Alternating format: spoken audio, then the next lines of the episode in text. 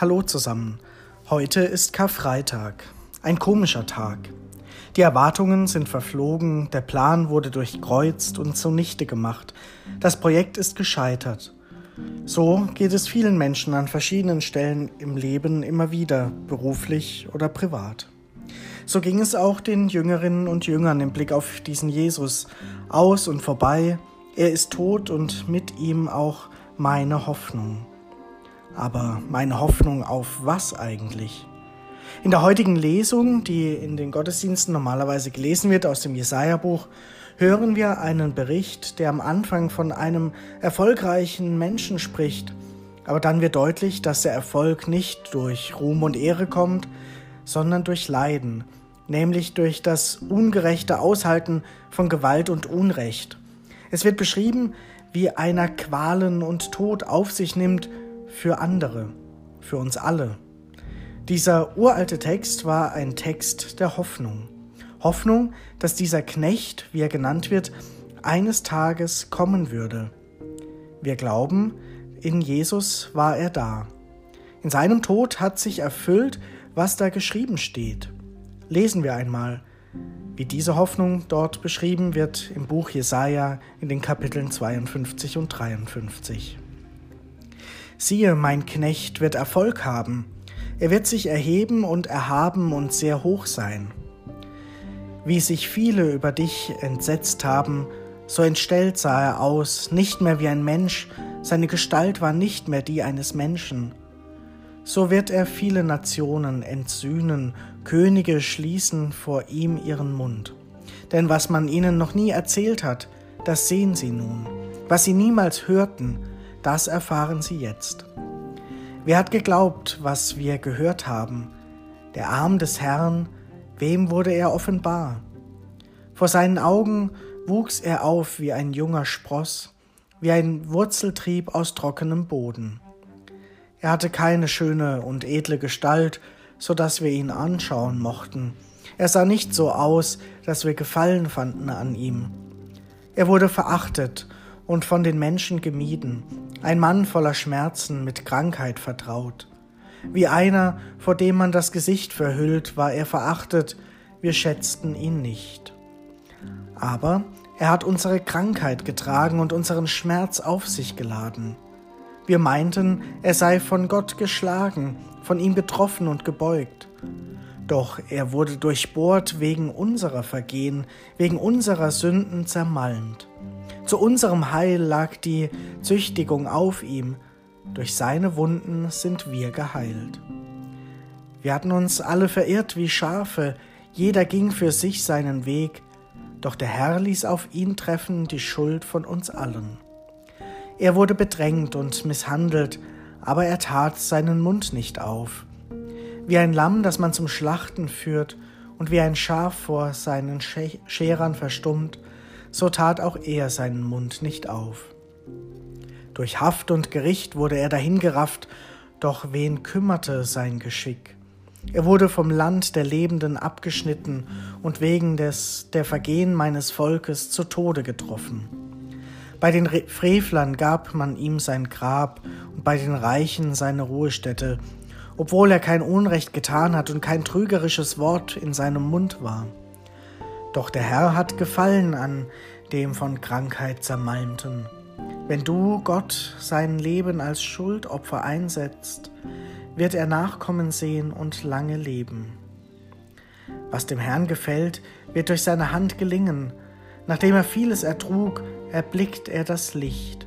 Er sättigt sich an Erkenntnis. Mein Knecht, der Gerechte, macht die vielen gerecht. Er lädt ihre Schuld auf sich. Deshalb gebe ich ihm Anteil unter den Großen, und mit Mächtigen teilt er die Beute, weil er sein Leben dem Tod preisgab und sich unter die Abtrünnigen rechnen ließ. Er hob die Sünden der vielen auf und trat für die Abtrünnigen ein. Soweit dieser Text aus dem Buch Jesaja. Der Gedanke, dass einer für meine Schuld, welche auch immer das überhaupt sein soll, gestorben ist, der ist befremdlich. Der ist schwierig zu verstehen, wenn überhaupt. Aber der Gedanke, dass einer mitleidet, bereit ist für seine Freunde alles zu geben. Dieser Gedanke, der ist hoffnungsvoll, der ermutigt, da kann Vertrauen entstehen. Da ist einer, der seine eigenen Interessen hinten anstellt, der wirklich für mich da ist oder da sein will. Von diesem Menschen ist da die Rede und im Brief an die Hebräer, der auch heute in der Liturgie vorgelesen wird, wird das noch einmal theologisch ausgedeutet, was das heißt. Wenn es wirklich so ist, dann müssen wir an dem, was wir gelernt haben, was wir gehört haben, ja eben an der Botschaft Jesu festhalten. Dann stimmt es wohl. Dann gibt es doch Sinn, trotz des Leids, trotz des Sterbens oder gerade deswegen. Lesen wir diese Verse aus dem vierten und fünften Kapitel aus dem Hebräerbrief. Schwestern und Brüder, da wird nun, da wir nun einen erhabenen Hohenpriester haben, der die Himmel durchschritten hat, Jesus, den Sohn Gottes, lasst uns an dem Bekenntnis festhalten. Wir haben ja nicht einen Hohepriester, der nicht mitfühlen könnte mit unseren Schwächen, sondern einen, der in allem wie wir versucht worden ist, aber nicht gesündigt hat. Lasst uns also voll Zuversicht hinzutreten zum Thron der Gnade, damit wir Erbarmen und Gnade finden und so Hilfe erlangen zur rechten Zeit. Christus hat in den Tagen seines irdischen Lebens mit lautem Schreien und unter Tränen Gebete und Bitten vor den gebracht, der ihn aus dem Tod retten konnte. Und er ist erhört worden aufgrund seiner Gottesfurcht. Obwohl er der Sohn war, hat er durch das, was er gelitten hat, den Gehorsam gelernt zur Vollendung gelangt ist er für alle, die ihm gehorchen, der Urheber des ewigen Heils geworden. Ja, dieser Text, beide Texte und das, was da an Karfreitag geschieht, das kann uns zusammengenommen wirklich Hoffnung geben. Und von dieser Hoffnung spricht auch das Lied Hoffnung von Contra K in einer beeindruckenden Weise. Höre es dir gerne einmal komplett an. Hier nur der Auszug, der Text des Refrains. Denn nur du stirbst zuletzt, schenkst uns den Glauben an uns selbst. Und dass morgen alles besser wird als, als jetzt. Du nimmst uns die Schmerzen von heute, du wunderschöne Hoffnung, o oh du wunderschöne Hoffnung. Denn nur du, du stirbst zuletzt, schenkst uns den Glauben an uns selbst. Und dass morgen alles besser wird als jetzt. Beschütz unsere Träume, du wunderschöne Hoffnung, o oh, du wunderschöne Hoffnung, bitte geh nicht weg. Hoffnung am Karfreitag? Ist der Tag nicht eher hoffnungslos? Es ist noch nichts verloren, heißt es in dem Lied von Contra K. So ist es auch mit dem Karfreitag. Scheinbar ist alles aus, alles gescheitert, dieses Projekt Jesus ist zu Ende gegangen. Und dieses Gefühl, wie eingangs erwähnt, das gibt es auch in unserem Leben. Vielleicht kennst du es selbst auch, das Scheitern, die tiefschwarze Nacht, von der Contra K spricht. Alles ist aus, es gibt keine Perspektive mehr. Oder doch? Ja, hoffentlich. Dieser Tag heute, der Karfreitag, ist ja, so sagen es auch die Bibeltexte, die wir gehört haben, trotz des Scheiterns oder gerade deswegen ein Tag der Hoffnung. Wir glauben, dass nicht einmal das scheinbar totale Scheitern, also der Tod, das letzte Wort hat. Da bleibt dennoch eine wunderschöne Hoffnung. Jesus will genau das, was im Lied beschrieben wird. Du nimmst uns die Schmerzen von heute, du wunderschöne Hoffnung, o oh, du wunderschöne Hoffnung. Denn nur du stirbst zuletzt, schenkst uns den Glauben an uns selbst und dass morgen alles besser wird als jetzt. Beschütz unsere Träume, du wunderschöne Hoffnung, o oh, du wunderschöne Hoffnung, bitte geh nicht weg. Das soll kein billiger Trost sein, so nach dem Motto, glaube einfach und dann wird alles gut. Nein, es ist die wunderschöne, aber auch unsichere Hoffnung, ohne Garantie, ohne Machbarkeit. Nur eine Hoffnung, aber eine Hoffnung. Und trotzdem kann diese Hoffnung stark sein, vielleicht stärker als alles andere und stärker als das Scheitern, als die Angst und allemal stärker als Hoffnungslosigkeit. Du wunderschöne Hoffnung, bitte geh nicht weg. Ja, Jesus, geh du auch nicht weg. Hilf mir auch in meinem Leben, dunkle Momente zu überstehen. Lass in meinem Leben eine Hoffnung bleiben, die mich weiterträgt. Sei du diese Hoffnung. Denn du kennst das Scheitern, das Kreuz, das Leid, den Tod. Mit Hoffnung kann ich leben, lebendig sein. Mein Scheitern verschwindet nicht durch die Hoffnung aber ich werde stärker. Und ich glaube an mich. Du schenkst uns den Glauben an uns selbst. Wenn Karfreitag das schafft, dann ist zwar Jesus gestorben, dann erlebe ich auch vielleicht viele Kreuze in meinem Leben, aber ich verliere nie die Zuversicht, nie den Glauben an mich selbst, nie die Hoffnung, die das Kreuz ausstrahlen kann. Und mit diesem Blick der Hoffnung dürfen wir auch auf das blicken, was heute an Karfreitag geschieht. Und das steht in der sogenannten Passionsgeschichte, der Leidensgeschichte, die heute eben auch gelesen wird. Und wer noch kann und noch zuhören will, der kann jetzt diese Passionsgeschichte aus dem Johannesevangelium noch hören, mitlesen, die im Johannesevangelium in den Kapiteln 18 und 19 steht. Und allen, die jetzt aussteigen, wünsche ich heute trotzdem einen hoffnungsvollen Tag. Das Leiden unseres Herrn Jesus Christus nach Johannes. Jesus ging mit seinen Jüngern hinaus auf die andere Seite des Baches Kidron. Dort war ein Garten, in den er ging mit seinen Jüngern hinein. Auch Judas, der ihn auslieferte, kannte den Ort, weil Jesus dort oft mit seinen Jüngern zusammengekommen war. Judas holte die Soldaten und die Gerichtsdiener der Hohenpriester und der Pharisäer und kam dorthin mit Fackeln, Laternen und Waffen. Jesus, der alles wusste, was mit ihm geschehen sollte, ging hinaus. Und er fragte sie, Wen sucht ihr? Sie antworteten ihm, Jesus von Nazareth. Er sagte zu ihnen, Ich bin es. Auch Judas, der ihn auslieferte, stand bei ihnen. Als er zu ihnen sagte, Ich bin es, wichen sie zurück und stürzten zu Boden. Er fragte sie noch einmal, Wen sucht ihr? Sie sagten, Jesus von Nazareth. Jesus antwortete, Ich habe euch gesagt, dass ich es bin. Wenn ihr also mich sucht, dann lasst diese gehen. So sollte sich das Wort erfüllen, das er gesagt hatte, ich habe keinen von denen verloren, die du mir gegeben hast. Simon Petrus, der ein Schwert bei sich hatte, zog es, traf damit den Diener des Hohepriesters und hieb ihm das rechte Ohr ab. Der Diener aber hieß Malchus. Da sagte Jesus zu Petrus, Steck das Schwert in die Scheide. Der Kelch, den mir der Vater gegeben hat, soll ich ihn nicht trinken? Die Soldaten, der Hauptmann und die Gerichtsdiener der Juden nahmen Jesus fest, fesselten ihn und führten ihn zuerst zu Hannas. Er war nämlich der Schwiegervater des Kaiaphas, der in jenem Jahr Hohepriester war. Kaiaphas aber war es, der den Juden den Rat gegeben hatte, es ist besser, dass ein einziger Mensch für das Volk stirbt. Jesus, Simon Petrus und ein anderer Jünger folgten Jesus. Dieser Jünger war mit dem Hohepriester bekannt und ging mit Jesus in den Hof des Hohepriesters. Petrus aber blieb draußen am Tor stehen. Da kam der andere Jünger, der Bekannte des Hohenpriesters, heraus. Er sprach mit der Pförtnerin und führte Petrus hinein.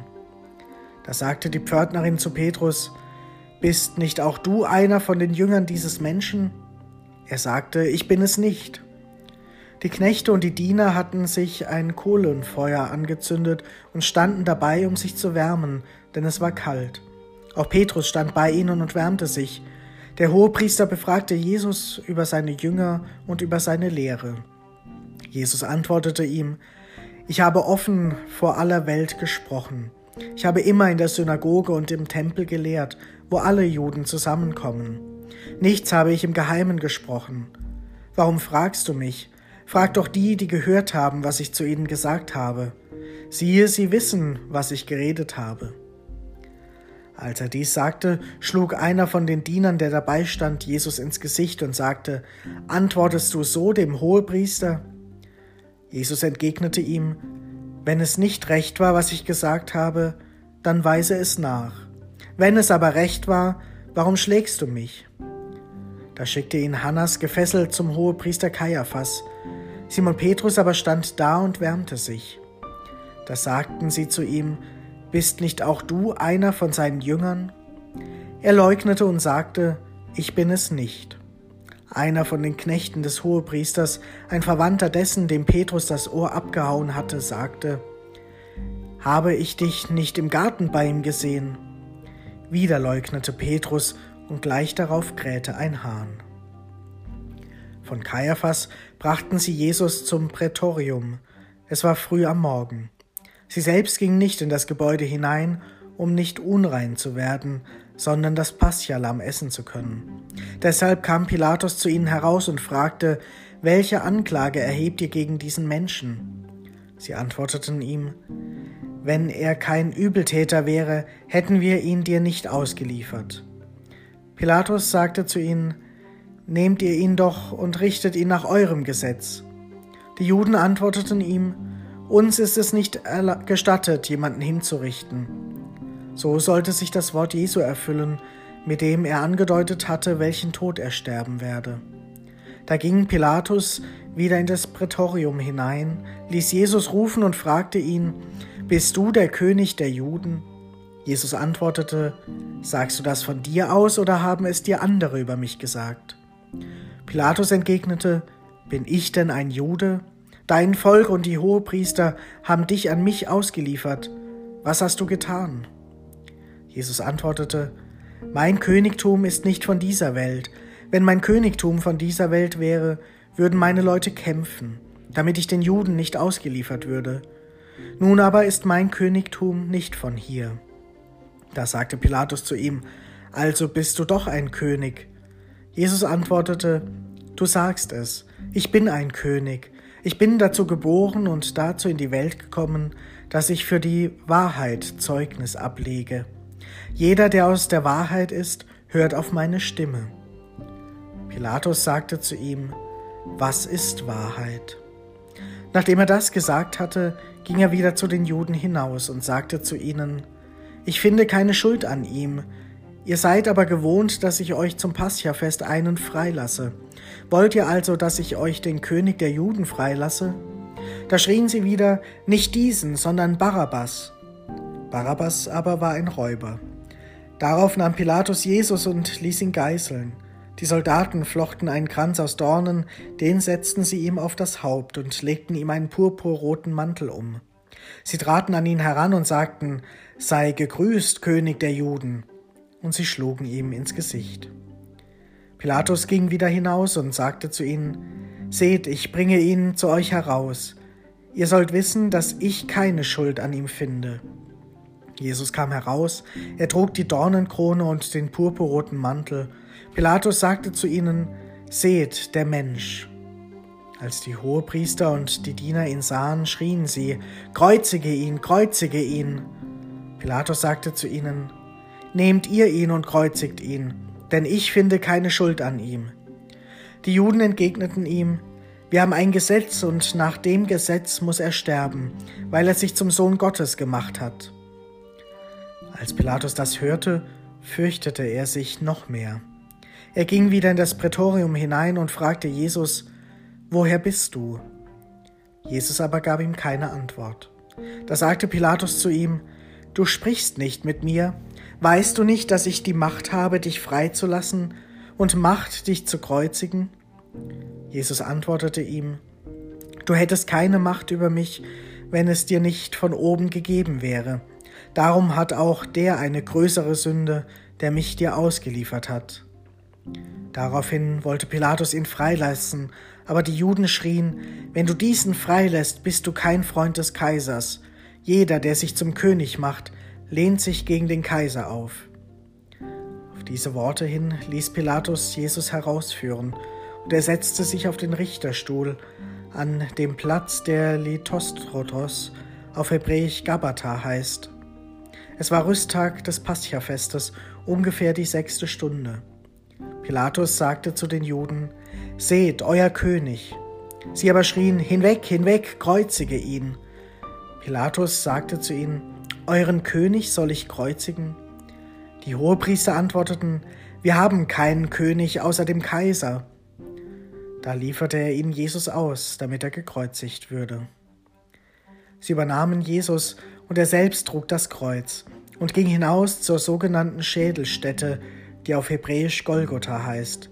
Dort kreuzigten sie ihn und mit ihm zwei andere, auf jeder Seite einen, in der Mitte aber Jesus. Pilatus eine, ließ eine Tafel anbringen und oben am Kreuz befestigen. Die Inschrift lautete Jesus von Nazareth, der König der Juden. Diese Tafel lasen viele Juden, weil der Platz, wo Jesus gekreuzigt wurde, nahe bei der Stadt lag.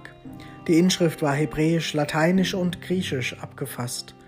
Da sagten die Hohepriester der Juden zu Pilatus, Schreib nicht der König der Juden, sondern dass er gesagt hat, ich bin der König der Juden. Pilatus antwortete, Was ich geschrieben habe, habe ich geschrieben. Nachdem die Soldaten Jesus gekreuzigt hatten, nahmen sie seine Kleider und machten vier Teile daraus, für jeden Soldaten einen, und dazu das Untergewand. Das Untergewand war aber ohne Naht, von oben ganz durchwoben. Da sagten sie zueinander, wir wollen es nicht zerteilen, sondern darum losen, wem es gehören soll. Es sollte sich das Schriftwort erfüllen. Sie verteilten meine Kleider unter sich und warfen das Los um mein Gewand. Dies taten die Soldaten. Bei dem Kreuz Jesu standen seine Mutter und die Schwester seiner Mutter Maria, die Frau des Klopas, und Maria von Magdala. Als Jesus die Mutter sah und bei ihr den Jünger, den er liebte, sagte er zur Mutter, Frau, siehe dein Sohn. Dann sagte er zu dem Jünger, siehe deine Mutter. Und von jener Stunde an nahm sie der Jünger zu sich. Danach, da Jesus wusste, dass nun alles vollbracht war, sagte er, damit sich die Schrift erfüllte, mich dürstet. Ein Gefäß voll Essig stand da. Sie streckten ihm einen Schwamm voll Essig auf einem Isopzweig und hielten ihn an seinen Mund. Als Jesus von dem Essig genommen hatte, sprach er, es ist vollbracht. Und er neigte das Haupt und übergab seinen Geist. Weil Rüsttag war und die Körper während des Sabbats nicht am Kreuz bleiben sollten, dieser Sabbat war nämlich ein großer Feiertag, baten die Juden Pilatus, man möge ihnen die Beine zerschlagen und sie dann abnehmen. Also kamen die Soldaten und zerschlugen dem ersten die Beine, dann dem anderen, der mit ihm gekreuzigt worden war.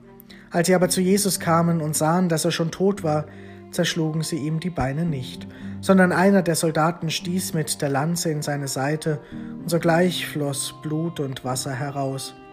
Und der, der es gesehen hat, hat es bezeugt, und sein Zeugnis ist wahr. Und er weiß, dass er Wahres sagt, damit auch ihr glaubt. Denn das ist geschehen, damit sich das Schriftwort erfüllte, man soll an ihm kein Gebein zerbrechen.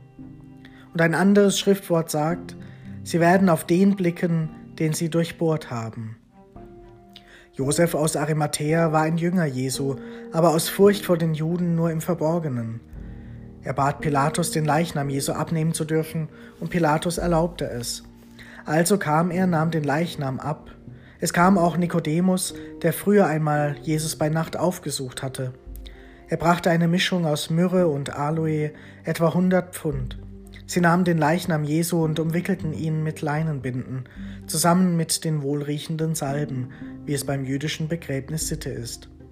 An dem Ort, wo man ihn gekreuzigt hatte, war ein Garten, und in dem Garten war ein neues Grab, in dem noch niemand bestattet worden war. Wegen des Rüsttags der Juden und weil das Grab in der Nähe lag, setzten sie Jesus dort bei.